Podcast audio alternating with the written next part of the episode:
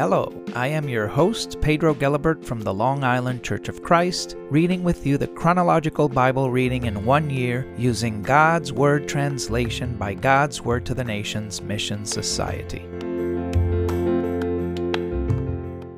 2 Samuel chapter 7 While King David was living in his house, the Lord gave him peace with all his enemies around him.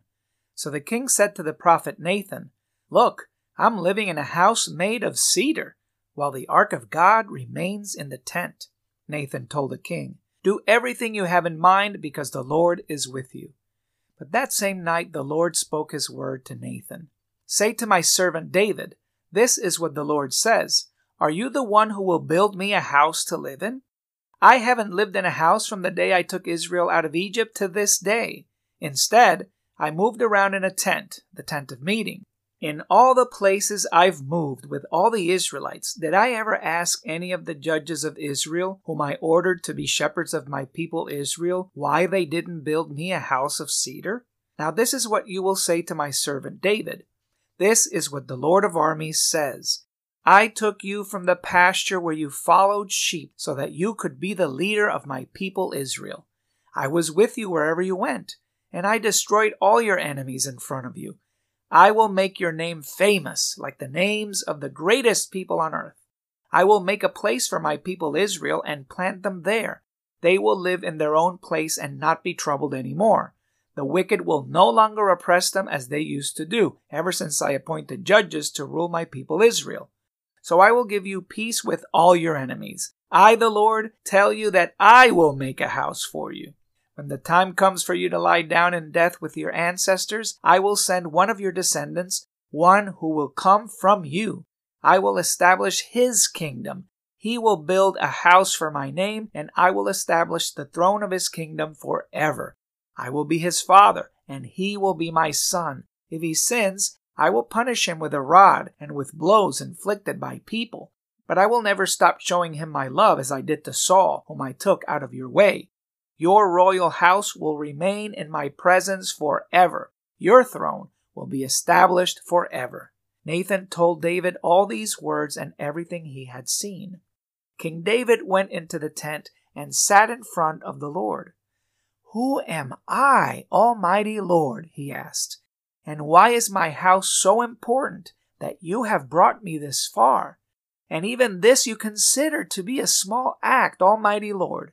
You've also spoken about the distant future of my house. Almighty Lord, this is the teaching about the man. What more can I, David, say to you, Almighty Lord, since you know me so well? You've done this great thing because of your promise and your own desire. You made it known to me. That is why you are great, Lord God. There is no one like you, and there is no other God except you, as we have heard with our own ears who is like your people Israel. It is the one nation on earth that God came to free in order to make its people his own, to make his name known, and to do great and wonderful things for them. You forced nations and their gods out of the way of your people, whom you freed from Egypt to be your own. You created the people of Israel to be your people forever, and you, Lord, became their God. Now, Lord God, Keep the promise you made to me and my house forever. Do as you promised. Your name will be respected forever when people say, The Lord of armies is God over Israel. And the house of your servant David will be established in your presence. You, Lord of armies, God of Israel, have revealed it especially to me, saying, I will build a house for you. That is why I have found the courage to offer this prayer to you. Almighty Lord, you are God, and your words are trustworthy. You promised me this good thing. Now, please, bless my house, so that it may continue in your presence forever. Indeed, you, Almighty Lord, have promised it. With your blessing, my house will be blessed forever. 1 Chronicles 17. When David was living in his house, he said to the prophet Nathan, I'm living in a house made of cedar, while the ark of the Lord's promise is inside a tent. Nathan told David, Do everything you have in mind because God is with you. But that same night, God spoke his word to Nathan Say to David, my servant, This is what the Lord says You must not build this house for me to live in. I haven't lived in a house from the day I brought Israel out of Egypt to this day, but I've gone from tent site to tent site, moving the tent of meeting from one location to another. In all the places I've moved with all Israel, did I ever ask any of the judges of Israel, whom I ordered to be shepherds of my people, why they didn't build me a house of cedar? Now, this is what you will say to my servant David. This is what the Lord of armies says I took you from the pasture where you followed sheep so that you could be the leader of my people Israel. I was with you wherever you went, and I destroyed all your enemies in front of you.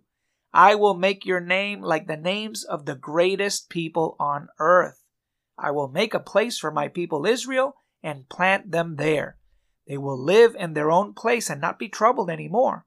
The wicked will no longer frighten them as they used to do, ever since I appointed judges to rule my people Israel.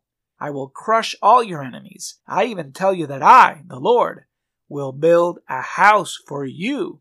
When the time comes for you to go and be with your ancestors, I will send one of your descendants. He will be one of your sons. I will establish his kingdom. He will build a house for me, and I will establish his throne forever. I will be his father, and he will be my son and I will never stop showing him my love as I did to your predecessor. I will place him in my royal house forever, and his throne will be established forever. Nathan told David all these words and everything he had seen. Then King David went into the tent and sat in front of the Lord. Who am I, Lord God? he asked. And why is my house so important that you have brought me this far? and this you consider to be a small act, God. You've spoken about the distant future of my house. Lord God, you've shown me the generation of the great man. What more can I do for you in light of the honor you have given to me? And since you know me so well, Lord, you've done this great thing for my sake and your own desire. You made this great thing known to me. Lord, there is no one like you, and there is no other God except you, as we have heard with our own ears. Who is like your people Israel?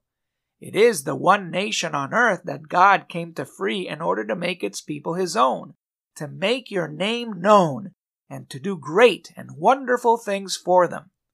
You forced the nations and their gods out of the way of your people, whom you freed from Egypt. You made the people of Israel to be your people forever, and you, Lord, became their God. Now, Lord, faithfully keep the promise you made to me and to my house forever. Do as you promised. Your name will endure and be respected forever when people say, The Lord of armies, the God of Israel, is Israel's God.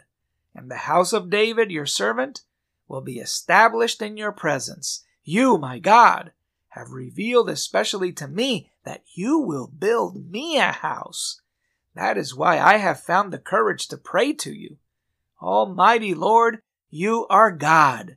You promised me this good thing. Now, you were pleased to bless my house so that it may continue in your presence forever. Indeed, you, Lord, have blessed it. It will be blessed forever.